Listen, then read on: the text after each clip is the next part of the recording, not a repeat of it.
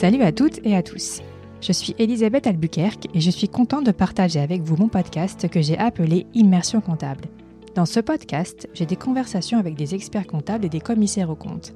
L'idée est de s'immerger dans le monde merveilleux de cette belle profession. Moi-même, étant experte comptable et commissaire aux comptes, je sais que nous n'avons pas toujours une image qui reflète la réalité. Pourtant, en vivant cette profession au quotidien, je peux vous assurer que c'est un métier aux multiples facettes, derrière lequel il y a des femmes et des hommes passionnés par ce qu'ils entreprennent. J'espère, avec Immersion comptable, pouvoir partager ma vision de nos métiers. Mais j'ai besoin de vous. Si vous avez aimé ce podcast, n'hésitez surtout pas à vous abonner, à lui mettre 5 étoiles sur iTunes et à laisser un commentaire. Ça me permettra de faire connaître Immersion comptable et ça me motivera pour continuer. Je tenais à remercier mon sponsor, hello-digital.fr, sans qui Immersion comptable n'existerait pas. Nous nous retrouvons pour la deuxième partie de l'épisode 3 d'Immersion comptable dans lequel j'ai une conversation avec Sabrina Sabah-Pagès. Pour rappel, dans la première partie, nous avons parlé avec Sabrina de son parcours professionnel, de son poste de manager pôle international au sein du cabinet CPA Audit à Paris dans le 16e et de sa vision de l'avenir de la profession. Dans cette deuxième partie, nous avons parlé de plein de choses, comme par exemple des livres qu'elle a écrits et qu'elle écrit encore d'ailleurs le dimanche matin, de ses rôles en tant que contrôleur de stage et en tant qu'examinatrice des épreuves 2 et 3 du diplôme d'expertise comptable. Vous pourrez constater que la notion de bienveillance, si chère à Sabrina, est encore très présente dans cette deuxième partie de l'épisode 3. C'est toujours dans la bienveillance envers les membres et futurs membres de la profession que Sabrina fait tout ça. Nous avons aussi discuté de ce que Sabrina aime faire en dehors de son cadre professionnel, comme voyager ou faire du sport. Elle est impressionnante et je me demande vraiment comment Sabrina arrive à tout concilier. En tout cas, elle n'a aucun regret. Je vous laisse maintenant écouter la suite de ma conversation avec Sabrina Sabah-Pagès.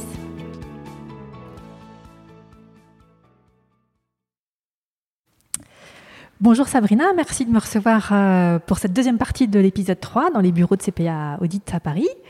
Merci beaucoup à toi. Donc on va continuer, on va aborder maintenant la partie 3 de cet épisode. 3, tiens. Des questions diverses, dont certaines plus personnelles. Alors, première question. Quand tu as été membre du bureau de l'annexe Île-de-France et tu as participé à la mise en place de DEC possible. Moi, je connais l'histoire de DEC possible, mais est-ce que tu peux, pour les auditeurs, nous expliquer comment cette idée est venue, s'il te plaît? Alors, très simplement, le DEC possible, en fait, existait déjà, mais dans une version beaucoup plus courte que j'avais suivie, où 6 à 8 semaines avant la date des épreuves, on se réunit et on forme des équipes pour préparer ensemble les épreuves écrites. D'accord. Donc l'idée, c'est de se réunir une fois par semaine, 6 ou 8 personnes, dans les bureaux ou le domicile de l'un d'entre eux, pour faire des cas d'annales et s'entraîner ensemble. C'est quelque chose que j'ai moi-même expérimenté quand j'ai passé le diplôme d'expertise comptable, qui m'a été extrêmement profitable, puisque on était un groupe de filles, on a toutes eu l'épreuve numéro 2 et les écrits. Et surtout, on est toutes toujours en contact et on échange énormément. Pas plus tard qu'aujourd'hui, on échangeait sur des problématiques de consolidation IFRS. Du coup, ça m'a été extrêmement bénéfique. Suite à ça, on a pas mal échangé lors d'un séjour au Maroc sur le fait que c'était par contre dommage de ne pas avoir de retour des anciens, c'est-à-dire de personnes qui avaient déjà passé le DEC. C'est quelque chose que plusieurs personnes, membres du bureau, avaient remonté. D'accord. Et je partageais cette opinion quand ils m'en ont fait part. Et donc, a été mis en place la suite du DEC possible. D'accord. Avec effectivement cette préparation 6 à 8 semaines avant en équipe, mais aussi ce retour d'expérience et cette communication avec des bons conseils et des bonnes pratiques qui finalement manquaient. On trouvait au DEC possible. Et donc, cette nouvelle formule a eu pas mal de succès et a été extrêmement sympathique à animer. Donc, tu as participé aux animations. Oui, j'animais avec Fabien Durand. D'accord. Qui était également membre du bureau et avec qui c'était un plaisir incroyable d'animer ça. Parce que du coup, ça permettait énormément d'échanger sur la manière dont on avait préparé le diplôme, dont on l'avait vécu. Et également plein de petites astuces pour mieux le réussir, parce qu'en fait, cet examen-là, enfin, je parle de l'épreuve numéro 2, et pour corriger des copies, c'est vraiment tout est dans la gestion du temps et d'en savoir répondre de manière efficace. Parce qu'il y a énormément de réponses qui vont être soit beaucoup trop longues et donc vont empiéter sur le temps nécessaire, soit complètement à côté. Ou ne serait-ce que dans la forme, par exemple, il y a des candidats qui vont citer aucun texte. Or, la base, c'est de citer le texte de référence. Et c'est plein de petites choses où, quand on le sait pas, on s'en rend pas compte. Et du coup, c'est bien d'avoir le retour de personnes qui l'ont vécu, qui l'ont expérimenté, pour pouvoir le préparer au mieux. D'accord. Donc, parce que fois, j'ai eu de la chance. Ouais. La première formule de DEC possible, c'était que ça consistait en quoi? Donc vous réunissiez, mais alors qui animait les réunions? Alors c'était pas animé en fait. Non. Il y avait la première réunion qui était animée. À l'époque, c'était par Marie-Andre Raos, qui était la présidente, de l'annexe Paris-Île-de-France, qui l'avait animée. Et donc, ils formaient les groupes de travail. Et ensuite, les groupes de travail se réunissaient en toute autonomie. D'accord, ok. Donc, il n'y avait personne qui était... Oui, effectivement. C'est ça. Chacun se débrouillait. Ça, c'est toujours le cas. Hein. Ces groupes de travail sont autonomes. Après, du coup, j'ai animé moi-même le DEC possible. Hein. Donc, c'est vrai qu'il y avait certains groupes où l'alchimie était plus simple, on va dire, que d'autres. D'accord. Il y en a où c'était un peu compliqué. Et c'est vrai que ce n'était pas forcément mon rôle d'intervenir quand c'était un peu plus compliqué. Mais par contre, l'idée, c'est que chacun son autonomie pour organiser son planning, trouver éventuellement un lieu ou nous solliciter pour avoir un lieu et choisir ensemble le programme. Mais là, maintenant, c'est vrai que le DEC possible a bien évolué parce que du coup, il y a toujours ces groupes de travail. Il y a le DEC expérience qui est le retour du coup des anciens. Des anciens, ouais, ceux qui ont passé des examens qui l'ont eu. Ou pas. Si, qu'ils l'ont normalement, eu. Ils l'ont eu. Ouais, d'accord. S'ils l'animent, c'est qu'ils l'ont eu, forcément. C'est ça. D'accord. Et que ça s'est plutôt bien passé. Il y a également les examens blancs du DEC. Hein. Tu veux que... Non, il y a une cliente qui est à l'accueil, non? Non, c'est Julie qui est à l'accueil. Il y a également le DEC Expérience qui... non, pas du tout. J'ai perdu le fil, désolée. Il y a également des examens blancs. Ouais. C'est-à-dire on reprend un sujet d'anal, tout le monde le traite en condition d'examen et il y a une correction collégiale.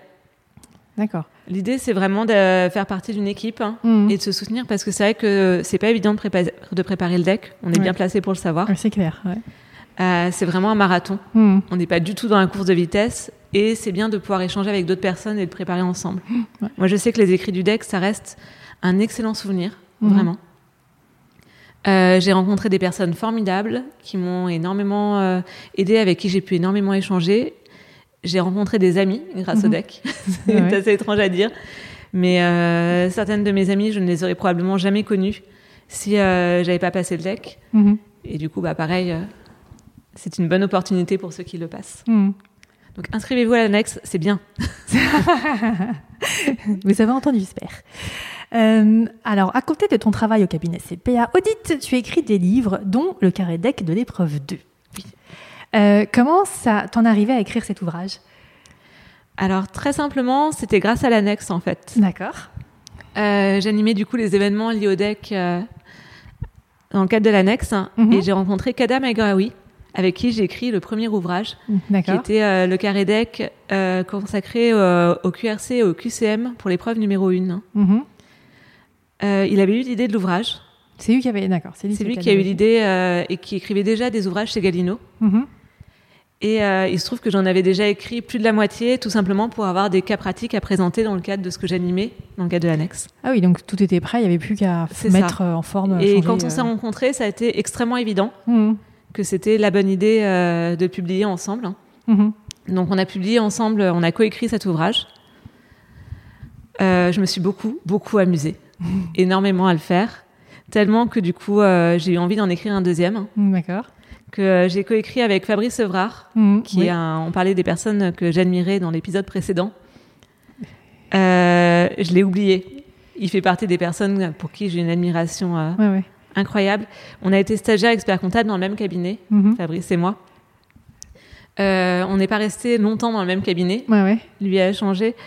Je ne sais pas si tu vois qui c'est. Oui, si, je vois qui c'est. Ouais. C'est quelqu'un avec qui je partage énormément de valeurs professionnelles et personnelles aussi, d'ailleurs. On échange énormément et on a beaucoup de choses en commun. Et du coup, c'était évident que c'était avec lui que j'avais envie d'écrire cet ouvrage. D'accord. Donc, on s'est énormément amusé dans ce projet. D'accord. Et vous vous êtes mis d'accord, vous vous êtes trouvés au moment où vous étiez ensemble au cabinet, c'est ça? Ah non, après. En fait, on s'est rencontrés quand on était stagiaires. Et après, toi, tu as eu l'idée et tu dis, tiens, mais c'est avec Fabrice qu'il faut forcément que je l'écrive, c'est ça? Alors, on a eu l'idée un peu à deux. Ouais. Je m'étais dit que ce serait bien d'écrire d'autres carrés DEC, parce qu'à l'époque, il n'y avait que l'épreuve numéro 1 qui faisait l'objet de carrés DEC. Hein. D'accord. Et en parlant, on s'est dit, c'est dommage de ne pas prévoir quelque chose pour l'épreuve numéro 2. Pour moi, c'était évident que si je voulais écrire quelque chose avec quelqu'un, Fabrice faisait partie du top 10, on va dire. D'accord. Des personnes avec qui je m'entends très bien et avec qui j'aime énormément travailler.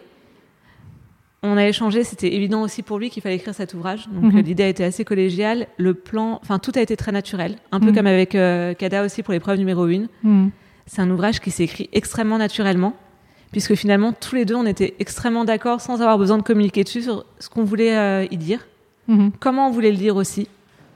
Ouais. On voulait faire quelque chose de très pratique avec un rappel des règles certes, mais également pas mal de conseils, une liste indicative des ouvrages à emmener le jour de l'examen, et des fiches très très pratiques. Lui avait déjà commencé à publier ce type de fiches à l'époque sur Compta online.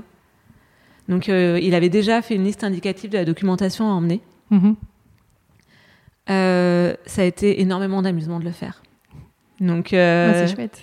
Ouais. C'était très chouette. Et puis du coup, après, j'ai continué. Il y a eu un troisième, un quatrième livre. Et là le cinquième est en préparation. C'est ça. Ouais, ouais, ouais. En plus, le cinquième, il tient compte de la loi Pacte, forcément, ou pas? Alors, non, le cinquième livre n'est pas forcément impacté. Par contre, les nouvelles éditions, oui. Oui, c'est ça. Du coup, par rapport à la DEC à emmener et tout ça. Là, je suis également sur la mise à jour du livre sur l'épreuve numéro 1. Bah oui, alors là, c'est costaud. Ouais. Ça change énormément. Ouais. C'est quelque chose qui est toujours intéressant parce que ça remet toujours... Chaque édition remet tout en question. Ce qu'on a fait cette année, j'ai publié un article sur le site de Gallino, parce que Gallino a un site internet, avec toute l'actualité et justement les réponses qui changeaient par rapport à la précédente édition. Tout simplement parce que je trouvais ça important d'avoir quelque chose qui soit en temps réel. Et comme ça change beaucoup, de pouvoir le faire. Ouais, ouais. Pareil, c'est quelque chose qui est très sympa de se poser toujours des questions, de dire cette règle-là, c'est toujours vrai. Ouais, c'est dingue, parce que ça a changé pas mal. Ouais. Depuis, Puis je reconnais que j'ai de la chance aussi, c'est que je suis souvent contactée par des lecteurs des carrés DEC. Alors moins des autres ouvrages, mais sur les carrés DEC, il y a pas mal de candidats au DEC qui me contactent via LinkedIn. Ah oui, d'accord. Soit pour parler des ouvrages, me demander un peu plus de détails sur une réponse à une question, ce qui permet aussi d'enrichir pour la prochaine édition en me disant... Tiens, c'est vrai que j'aurais pu expliciter un peu plus au cas où. Et aussi me parler de leur expérience du DEC. Et c'est toujours extrêmement enrichissant de pouvoir échanger dessus, donc c'est un vrai plaisir. Ah, c'est chouette. Ah oui, donc ils te contactent via LinkedIn, ils te posent des questions, etc. Ils te font aussi des remarques dont tu tiens compte pour les éditions suivantes. Ah ouais, c'est chouette ça. Et moi aussi, j'ai utilisé carré DEC pour l'épreuve numéro 2. Je te l'ai fait dédicacer, d'ailleurs. C'était ma première dédicace. Je suis ravie. Qu'est-ce qui te plaît dans le fait de rédiger des livres sur lesquels tu sais que beaucoup de stagiaires vont s'appuyer pour préparer leur examen? Alors, honnêtement, c'est... déjà, il y a beaucoup d'amusement. C'est un peu comme ce que je disais sur le fait d'être passionné et le matin d'avoir envie d'eux. Les ouvrages que j'écris, je les écris souvent le dimanche matin. Et le dimanche matin, j'ai extrêmement envie de les écrire. D'accord. Je m'amuse beaucoup, je raconte aussi et je partage en partie mon expérience. Pas évidemment toute mon expérience, ce n'est pas une autobiographie du tout. peut-être un jour. Peut-être. Là, on n'y est pas du tout, mais vraiment les choses qui m'ont été bénéfiques. Ah ouais. Les choses qui ont été bénéfiques aussi pour d'autres personnes et d'autres candidats. Et c'est vrai que c'est intéressant parce que déjà, ça me permet de me tenir au courant, ça me permet d'échanger, et c'est aussi extrêmement gratifiant et agréable de pouvoir se dire que c'est fait avec bienveillance, en fait. C'est des ouvrages que j'écris en espérant être le plus bienveillante possible vis-à-vis des candidats et pouvoir leur donner vraiment les outils. Et quand j'ai fini un ouvrage ou j'ai fini sa mise à jour et que je me dis là, c'est complet. Ouais. C'est quelque chose qui fait très plaisir. Ouais. Par exemple, petit spoiler pour l'épreuve numéro 2. Avec Fabrice, on a rajouté un cas qui est issu de la dernière session. Enfin, pas celle de novembre, celle du mois de mai. D'accord. Donc celle que j'ai passée, oui. Voilà. Où tu as dû voir qu'il y avait un sujet sur le domaine agricole. Oui. Qui a beaucoup fait parler. J'étais heureuse. C'est ça. Et moi, la première, quand j'ai lu le sujet, parce que du coup, j'ai corrigé les copies qui sont liées. Ah oui, peut-être que tu m'as corrigée, en fait. Peut-être. D'accord. Petite parenthèse, excusez-nous, je viens de me rendre compte d'un truc. Mais c'est vrai que quand j'ai lu le sujet, les 2 premières secondes, La première pensée que j'ai eue, c'est « Oh mon Dieu, j'y connais rien, moi, au domaine agricole. » Ouais. Ce qui n'est pas tout à fait vrai. Hein. J'ai des clients dans le domaine agricole, j'en ai déjà eu. Mm-hmm. Mais on va dire que, typiquement, on parle beaucoup de spécialisation dans la profession en ce moment. Mm, oui. C'est un peu le sujet d'actualité. Je ne suis pas spécialisée du domaine agricole du tout. Mm. Et du coup, ça a été vraiment la pensée qui m'a traversé l'esprit avant de me dire bon, j'ai déjà eu des clients dans le domaine agricole, je sais que je peux trouver les réponses à pas mal de questions. Et puis en plus, c'était pas moi qui passais l'épreuve, donc tout allait bien. Mais je me suis mis à la place d'un candidat, et il y en a en plus au sein du cabinet où je travaille, hein, ouais, qui l'ont passé et qui m'ont dit c'était compliqué, domaine agricole, moi j'en fais pas, j'en ai pas dans mon portefeuille. Et je trouvais ça important d'inclure ce cas-là en particulier, parce que pour dire que même quand c'est une thématique qui nous parle pas forcément, il y a toujours des outils, on a la documentation, et quand on l'a pas, faut lire les annexes, tout est dans les annexes. Ouais. Moi, c'est ce que j'ai fait. Hein. J'ai dit, ben, c'est pas grave, je l'ai pas, le fameux bouquin qu'il fallait avoir pour l'agricole, c'est pas grave, je vais me débrouiller avec ce que j'ai. Et effectivement, j'ai lu les annexes et mais c'est vrai que j'ai eu mon diplôme, donc l'épreuve écrite, donc c'est que j'ai pas trop mal répondu. Ouais. Clairement, c'est que tu t'es bien débrouillée. Et c'est vrai que c'est vraiment comme un marathon. Mm. Quand on court un marathon, on dit que tout est dans le mental, et c'est vrai. Mm. Le marathon... c'est pas les jambes, c'est le mental qui travaille. Ouais. Et je trouve que le DEC, c'est beaucoup ça aussi. Ne serait-ce que quand on lit le sujet de l'épreuve 2, faut y aller et faut avoir confiance en soi. Ouais. Moi, j'ai fait une formation pour me préparer là, donc avec la SFREF. Je l'ai faite aussi. Ouais. Et la formatrice, donc je me souviens plus le nom, donc je m'excuse. Je suis désolée, j'ai pas retenu son nom. Elle nous a dit un truc, mais super intéressant. Faut faire preuve de bon sens. Lisez d'abord et faites preuve de bon sens avant de vous jeter à corps perdu dans la documentation. Déjà, réfléchissez, prenez du recul, posez-vous. Oui. Voilà, ça, c'est important. Donc, ça rejoint un peu ce que tu dis, c'est foncer. Mais c'est pas parce que vous connaissez pas que ça veut dire que vous n'allez pas y arriver. Ouais. Ah, c'est le meilleur conseil. Ouais. Honnêtement, moi, quand j'ai passé l'épreuve, j'ai eu beaucoup de chance. C'est qu'il y avait une question qui devait être sur 0,5 points sur 20. Hein. Quelque chose de ridicule, mais... C'était une question qu'un client m'avait déjà posée. Mmh. Et donc, j'avais déjà fait la recherche et je connaissais déjà la réponse. Et j'ai eu un sentiment de confiance en moi en me disant « C'est bon, j'ai déjà 0,5 sur 20. Ouh, je peux tout faire. » C'est ça. Tout est possible. Hein. Wonder Woman. Et c'est important d'avoir ça en tête et de se dire on se pose finalement, c'est une épreuve qui est intelligente. Mmh. C'est comme quand on se retrouve face à un client. C'est ça, ce que j'allais dire. C'est voir si on est dans un contexte, un cas réel, est-ce qu'on arrivera à trouver les bonnes réponses, à lui répondre correctement, en ayant argumenté aussi les réponses derrière. Ça, c'est important. C'est ça. Et moi, je sais que très régulièrement, j'ai des clients qui me posent des questions pour lesquelles soit j'ai des éléments de réponse, soit ça m'est déjà arrivé d'en avoir aucun sur l'instant, et de leur dire je reviens vers vous. Bah oui. Je vais vérifier pour pouvoir donner une réponse la plus éclairée possible. Hein. Mm. Et c'est vrai que finalement, le DEC, ça nous prépare à ça aussi. Bah oui, c'est l'idée. Hein. C'est complètement l'idée de l'épreuve numéro 2. Alors, tu as aussi écrit deux livres dans la collection Carré Rouge aux éditions Gallino. Donc, l'essentiel de l'analyse financière et l'essentiel de la comptabilité des sociétés. Comment t'en es arrivé à écrire encore deux autres bouquins en plus ? Toujours pareil. Les deux m'avaient beaucoup plu. D'accord. Donc, je me suis vraiment énormément amusée à écrire les deux premiers. Mais tu as été contactée, t'as été sollicitée par les éditions, en fait, c'était toujours la même maison d'édition. Ouais, d'accord. Donc, je suis restée en contact. Mm-hmm. L'essentiel de l'analyse financière, ça m'avait été proposé parce que c'est une nouvelle édition. En fait, c'est un ouvrage qui existait déjà, écrit par un autre auteur, mais qui partait à la retraite. D'accord. Donc, pour une question de droit d'auteur, il fallait réécrire intégralement le livre. Mm-hmm.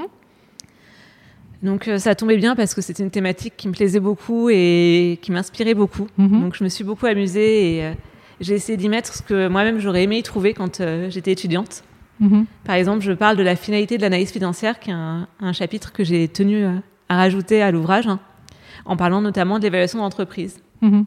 Et je sais qu'au début, certains étaient un peu sceptiques en me disant « Mais l'évaluation d'entreprise, ça fait l'objet d'ouvrages dédiés. C'est pas 3 pages dans un ouvrage. Hein. Mm-hmm. Pourquoi en parler dans l'analyse financière ? Finalement, c'est pas le cœur du sujet. » Et effectivement, c'est pas du tout le cœur du sujet. Et c'est bien ce que je précise dans l'ouvrage. Mais c'est une des finalités. C'est quelque chose où, quand j'étais étudiante, puis stagiaire, j'avais quelquefois du mal à me projeter. C'est avoir l'intérêt, l'aboutissement de tout ce que tu faisais. In fine, de dire j'ai appris plein de techniques, par exemple d'analyse financière, plein de ratios très importants. et in fine, à quoi ça sert. D'accord. Et avoir ça, mettre ça en avant, je trouvais ça important.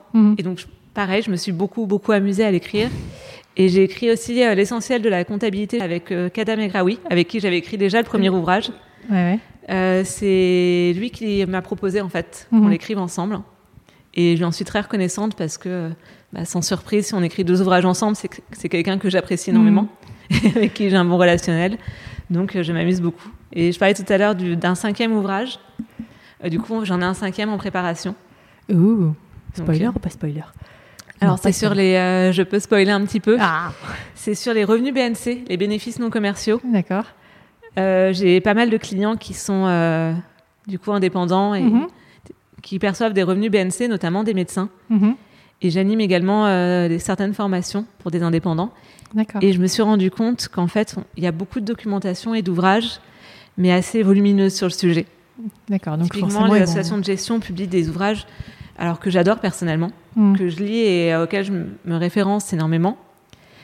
Mais par contre, pour les professionnels en tant que tels, je trouvais qu'il manquait quelque chose de très, très pocket. Donc, j'essaie d'écrire un ouvrage qui soit au format plan comptable, quelque chose de simple et d'efficace, mais qui réponde à beaucoup de questions de façon très, très pragmatique. Donc, c'était un de mes objectifs pour début 2020. Dans quelques mois, nous saurons si l'objectif est atteint. Voilà. Ou si ce sera plutôt 2021. D'accord. Donc, tu dis que tu fais des formations aussi pour les indépendants, en plus de tout ce que tu fais. Oui, en plus de tout le reste. C'est ça. J'anime quelques demi-journées de formation pour des indépendants via un organisme de formation. D'accord. OK. Ouf. Et pareil, ça m'amuse beaucoup. Moi, écrire, c'est vrai que c'est quelque chose que, en fait, en préparant le podcast, je me suis dit, mais c'est vrai que j'avais dit que j'aurais bien voulu écrire aussi des bouquins, parce que, mine de rien, le mémoire, ça a été quelque chose... Alors, au début, j'avais eu du mal à m'y mettre, etc. Mais en fait, en le faisant, je me suis rendu compte que ça me plaisait vachement d'écrire et d'apporter quelque chose pour la profession. Enfin, ce que je pensais, de me dire, tiens, j'apporte quelque chose. Et comme tu dis... d'être dans la bienveillance, etc. C'est quelque chose d'important. Et donc, je voulais savoir si c'est difficile de rédiger des livres. Non, franchement, c'est beaucoup plus facile que le mémoire. Donc, si tu as envie, fonce. Vraiment. Ouais. Je peux te mettre en relation... tu le couperas au montage. Je peux te mettre en relation avec mon éditeur. Ouais. Au contraire, ils sont toujours preneurs de nouveaux auteurs. Et c'est quelque chose de passionnant. Si tu aimes ça... Moi, par exemple, le mémoire, pareil, j'avais adoré l'écrire. Sur la fin, j'en pouvais plus. Oui. Enfin, je suis un être humain normal, donc sur la fin, c'est vrai que c'est toujours un peu dur, et puis on se met aussi une énorme pression. On a toujours l'impression que ça va être l'œuvre de notre vie. En tout cas, moi, c'était le cas. Oui, je me disais que ce serait l'ouvrage que j'écrirais. Bon, quelques années plus tard, honnêtement, plus personne ne lit mon mémoire. Je le vis très bien, tout se passe bien. Mais honnêtement, quand on aime écrire, faut le faire. J'écris de temps en temps j'ai eu l'opportunité d'écrire quelques articles également pour des revues, etc. à certains moments. Ah oui. C'est quelque chose qui m'a beaucoup amusée. Et je pense qu'il faut beaucoup s'amuser dans son travail, dans sa vie en général. Donc si t'as envie, fonce. Ouais, super, merci. Et c'est le même message pour tout le monde. Quand on a envie de faire quelque chose, faut pas hésiter. Moi, typiquement, je pense que j'aurais pas spontanément osé, par exemple, contacter la maison d'édition pour laquelle j'écris actuellement. Parce que je m'en serais fait une montagne, ou du moins j'aurais mis du temps avant de la contacter, ou d'en contacter une, en me disant que j'étais pas légitime. Tu sais, ce gros syndrome de l'imposteur que certains ont, ou peur de ne pas savoir. Et j'ai eu énormément de chance, c'est que j'ai rencontré la bonne personne au bon moment. Les astres se sont alignés. C'est ça. Ouais. Et en fait, finalement, avec le recul, je me rends compte que c'est pas compliqué de contacter une maison d'édition. Dans le pire des cas, c'est un nom. Le nom, on l'a déjà. Autant y aller. Donc, il n'y a rien à perdre. Tout à gagner, au contraire. C'est ça. Et quand on a envie de partager sur quelque chose, je sais que moi, par exemple, le stage, c'était vraiment ce sur quoi j'avais le plus envie de partager, parce que c'est pour ça que je suis devenue contrôleuse adjointe du stage. C'est que j'avais envie d'échanger sur le sujet, j'avais envie d'apporter quelque chose aux stagiaires et de pouvoir les accompagner dans ces 3 années qui sont quand même extrêmement importantes. Qui passent super vite. Ça, je m'en souviens, tu l'avais dit. J'étais là. Quand tu l'as dit, au congrès, je sais plus c'était quel. J'étais en première année. Tu as dit, vous allez voir, ça va passer super vite. Moi, j'étais en première année, je me suis dit, tu parles. Et c'est vrai qu'on m'avait dit la même chose quand j'étais en première année. Je me disais quand même 3 ans. On a l'impression que... Oui. Parce qu'on est toujours dans le système scolaire ou universitaire où on se dit que 3 ans, c'est quand même une certaine période d'études. Hein. Et quand on travaille, quand on est dans un milieu professionnel et en plus dans le stage où en 3 ans, on évolue énormément, ça passe à une vitesse. On se retrouve à la fin de la 3e année, on n'a pas compris ce qui s'était passé entre-temps. Et on a eu l'impression qu'on avait... Enfin, moi en tout cas... On avait au démarrage, on faisait 3 ans, j'aurais le temps de faire énormément de choses à la fin des 3 ans. Et donc maintenant, le mémoire. Alors, je n'ai pas de sujet. Comment vous dire ? Il faut se préparer. Aïe, aïe, aïe. Je suis pas prête. Oui, donc c'est très bien que tu as commencé à parler du fait que tu sois contrôleuse de stage. Donc en plus de tout ça, maintenant, depuis 2 sessions, je dis pas de bêtises, tu es contrôleuse de stage et c'est jury du DEC depuis 2 sessions et contrôleuse de stage, c'est depuis cette année. D'accord. Okay. Donc, j'ai un groupe de stagiaires. C'est bien que tu m'aies corrigé. Donc, tu as un groupe de stagiaires et tu corriges l'épreuve 2 et l'épreuve 3 du diplôme. Est-ce que tu peux nous expliquer pourquoi tu as voulu... donc là, tu as expliqué pourquoi tu as voulu être contrôleuse de stage et pourquoi correctrice des épreuves. Alors, pour 2 raisons. La première, c'est que je trouvais ça logique par rapport à mon parcours. J'ai écrit des ouvrages de préparation au DEC. D'accord, ouais. Ça me paraissait logique et cohérent. Également de corriger des copies d'examen ou de participer à des soutenances. Donc il y avait ce premier volet-là. Et le deuxième, c'est que ça fait également partie des choses qui m'intéressent et qui me passionnent. Chaque session, je relis 2 mémoires en tant que jury d'examen. Je relis d'autres aussi par ailleurs parce que j'ai aussi un entourage personnel et professionnel qui passe. Exactement. Ouais. Mais c'est quelque chose où... J'ai eu beaucoup de chance aussi, je trouve, quand j'ai passé mon DEC, j'ai eu un jury qui était extrêmement bienveillant, ce qui est très souvent le cas. C'est pas une exception non plus. Mais c'est un moment qui a été marquant et où j'ai eu vraiment l'impression d'échanger avec des confrères, même si j'étais pas encore une consoeur. Et j'avais envie de transmettre ça aussi et de pouvoir me montrer bienveillante vis-à-vis des candidats. De pouvoir également les aider au maximum, par exemple, dans ce dont on n'a pas toujours conscience quand on est stagiaire, c'est l'importance de la notice. Oui. Quand on envoie une notice, on a juste envie d'avoir un 4.1, très souvent. 4.1, ça veut dire que la notice est validée. Et on veut avoir une notice validée. En tout cas, moi, c'était mon cas. Je voulais avoir ma notice validée. Et finalement, les commentaires m'importaient pas tant que ça. D'accord. Si on me disait « tout est parfait et tout va bien », je le prenais, ça m'allait très bien. Et avec le recul, je me suis rendu compte que très souvent, c'était extrêmement bienveillant de mettre à 4.2, c'est-à-dire de demander à la personne de refaire sa notice, mais avec des commentaires qui soient détaillés.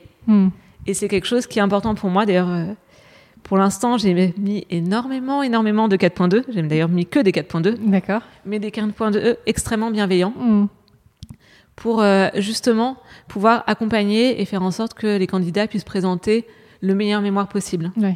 Et je trouve que ça fait partie aussi du jeu. Et c'est vrai que... Et puis en plus, il y a aussi le côté où je suis lectrice. Hein. Les sujets de mémoire, on choisit des thématiques qui nous parlent et qui font partie de nos domaines d'expérience, nos domaines privilégiés professionnels. Forcément, c'est des sujets qui m'interpellent, qui m'intéressent. Je dirais pas que tous sont passionnants. Ce serait mentir. Mais en tout cas, ça m'intéresse toujours de lire ce que les stagiaires DEC ont à écrire, ce qu'ils ont à dire sur des sujets, des thématiques qui m'interpellent. Et donc, c'est un vrai moment d'échange qui est sympathique. Ouais. Moi, j'ai échangé il n'y a pas longtemps avec un stagiaire mémorialiste qui m'a dit je dis, t'as déposé ta notice. Il dit oui, j'ai eu un 4.2. Je lui dis oh mince. Il dit non, je préfère avoir un 4.2. Parce que mon sujet est tellement spécifique que je voulais pas avoir un 4.1.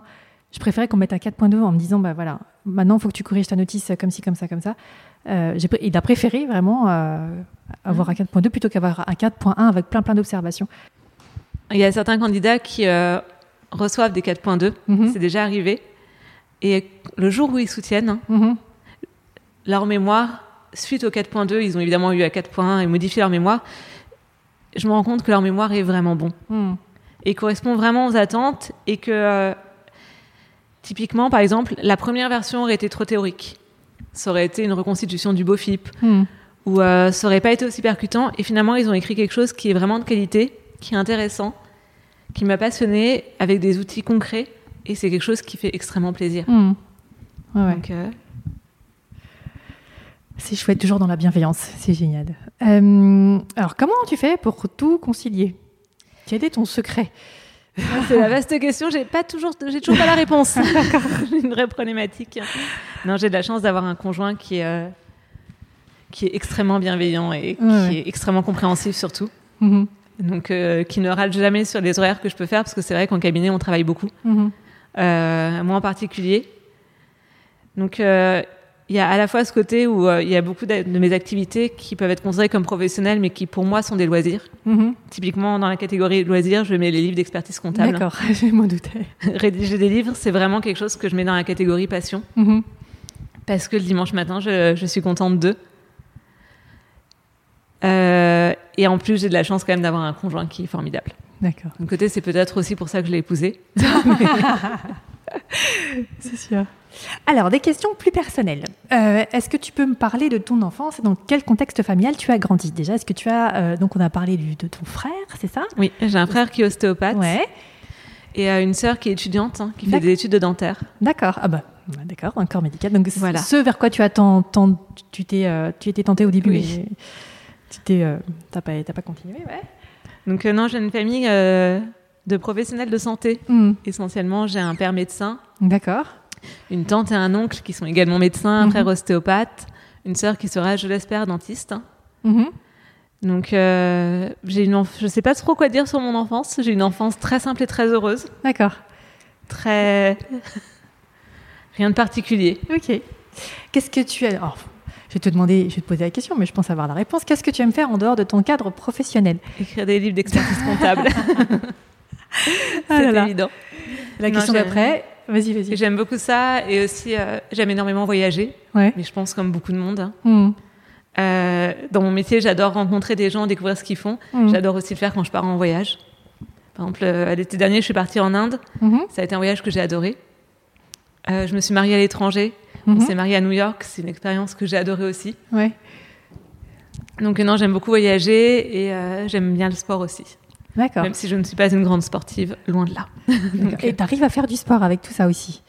J'arrive à en faire un peu moins ces derniers jours. D'accord. Mais j'essaye d'en faire un peu. Je cours de temps en temps. Mm-hmm. Donc j'essaie de participer à quelques courses dans l'année. La dernière était la Parisienne avec l'association des femmes experts comptables. D'accord, oui. Mm-hmm. Donc non, d'ailleurs, j'ai dit une bêtise. C'était l'avant-dernière. La dernière, c'était... j'ai un trou de mémoire sur le nom. Au Stade de France... Bon, c'était une course au Stade de France. D'accord, on ira rechercher. La Voie Royale. Voilà. Donc, la dernière course, c'était la Voie Royale, mm-hmm. au Stade de France, où la spécificité est que l'arrivée se fait juste après la traversée du Stade de France. D'accord. Avec des amplis, avec des bruits de spectateurs. Et on se sent une rockstar, c'est incroyable. Est-ce que tu cours avec des collègues ou des personnes que tu coaches, dont tu es responsable ? Ça m'est arrivé dans le cadre de courses. Ouais. De courir avec des amis, avec mon mari aussi, avec des collègues. C'est ça. Avec des membres de ton équipe, là, les 7 personnes dont on a parlé la dernière fois. Ouais. Oui, d'accord. J'essaye. Ouais. Ok. Donc, est-ce que tu as une activité sportive ? Oui. Laquelle ? Mais tu fais pas que la course, tu vas aussi une salle, non ? J'allais à la salle de sport. Ouais, c'est ça. Mon abonnement est fini. Donc, il faut que je renouvelle mon abonnement. D'accord. Mais pour renouveler, il faut être sûr que tu y ailles, c'est ça ? Ouais, mais c'est vrai que j'ai beaucoup aimé. J'ai réussi quand même à y aller au moins 2 fois par semaine pendant un an. Mm-hmm. Et j'ai pris énormément de plaisir. D'accord. Donc, j'ai suivi le conseil de ma meilleure amie qui me disait de me bloquer un rendez-vous avec moi-même dans mon agenda. C'est génial. Parce que je lui disais que j'avais jamais le temps d'aller au sport. Ouais. Il y a jamais un moment où je me dis, bah tiens, là, j'ai le temps de faire du sport. Et c'est vrai, on n'a jamais le temps. Par contre, si on a un rendez-vous et qu'on se dit, bah tel jour, à telle heure, je vais faire du sport. Mm. Et finalement, je me suis rendu compte que je gagnais beaucoup en productivité. Ouais. Ça te faisait quoi ? Ça te libérait le cerveau ? Exactement. C'est ça. Et du coup, souvent, c'était le lundi soir et le jeudi soir. Mm. Mais quelquefois, le mardi et le mercredi aussi. Mm. Où j'allais au sport pendant 1 heure. Et quand je me remettais sur mes dossiers, j'avais les idées claires. Je travaillais de manière plus efficace. Mm-hmm. J'étais beaucoup plus détendue. C'était une très, très bonne idée. Ouais. Et donc, tu y allais pendant l'heure de déjeuner, non ? Non, le soir en fin de journée. D'accord. Mais c'était pas la fin de ma journée professionnelle. D'accord. Okay. Mais j'y allais vers 18h. Ok. Est-ce que tu as un truc pour faire baisser la pression ou le stress ? Le sport, c'est un bon truc. Hein. Le sport, c'est un bon truc. Travailler avec des gens qu'on apprécie et qu'on estime, ça en est un aussi. Ouais. Et sur qui tu peux t'appuyer aussi, en qui tu peux avoir confiance. Ouais. Ça, c'est extrêmement important de savoir. Et puis travailler avec des personnes qui ont une intelligence émotionnelle aussi, qui savent comment bien réagir. On est toujours sur la confiance, en fait. Ouais, c'est ça. De savoir qu'on peut déléguer, c'est extrêmement confortable. Et puis aussi, des fois, de savoir arrêter et de savoir dire stop. Alors, c'est pas évident. C'est quelque chose sur lequel je travaille aussi.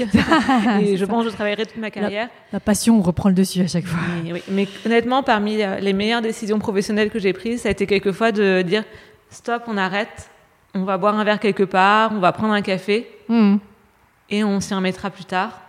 Mais on souffle, on arrête d'être dans la précipitation. Bah, c'est un peu comme ce que tu disais sur l'épreuve numéro 2. Ouais. De dire on fonce pas, on s'arrête, on souffle un instant, on prend du recul et on essaie de faire preuve de bon sens et généralement tout se passe beaucoup mieux. On prend du recul parce que des fois avoir la tête dans le guidon, on y voit plus clair du tout. C'est ça. On n'en peut plus. Ouais. On est des êtres humains au final quand même. Donc, est-ce que tu as une devise, une expression favorite, une phrase fétiche? Je dirais que c'est ils ne savaient pas que c'était impossible alors ils l'ont fait. Ah. C'est beau. C'est ce que je mettrai comme titre du podcast de cet épisode. Okay.